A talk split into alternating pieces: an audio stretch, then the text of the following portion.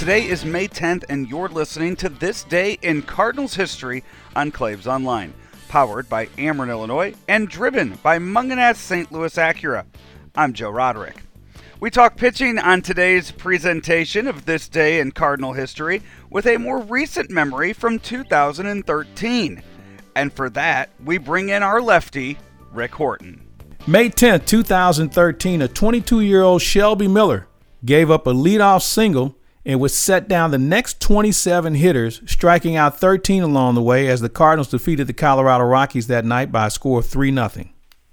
Shelby Miller made it look easy, Claibs, and, and he began uh, kind of this uh, long string of number one draft choices that the Cardinals uh, hit pay dirt on. And, and Shelby came to the big leagues, uh, you know, very, very young. And yet his his fastball. He just had the ability to ride the fastball up in the zone, and you know, kind of a just a hard uh, hard throwing Texas Texan uh, high school pitcher that that that came on quick, and uh, it was fun to watch him work because there really wasn't much of a secret about what he did. He wasn't there was no finesse in this. This was just power on power here hit it and you know he, he hadn't uh, really developed a, a, a strong curveball yet or strong breaking ball and it was more just a change up fastball here, let it eat and see if you can hit it. So a lot of swings and misses on that particular day from from Shelby Miller, uh, and you know it's fun to watch a, a young guy find himself as a big leaguer, and that happened that day. Shelby Miller was drafted in the first round back in 2009 and was part of the Jason Heyward trade with the Braves after the 2014 season.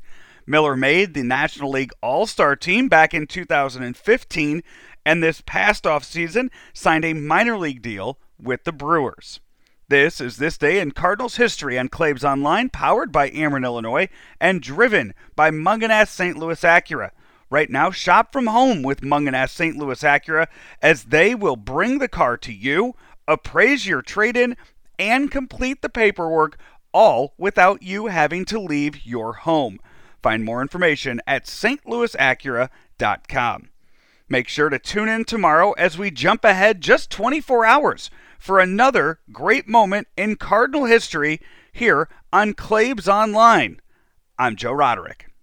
We love talking to the president and chairman of Ameren, Illinois. He is Richard Mark. Emergency Operations Center acts as kind of a central command center, and everything is dictated from there. They tell the crews that are out in the field where to go, where the main breakers are to go to to de-energize the line, and then they verify that that line is closed, and they're able to tell five, six, seven hundred people that are working out in the field exactly where to go to make the proper repairs to get our system back on in a storm situation.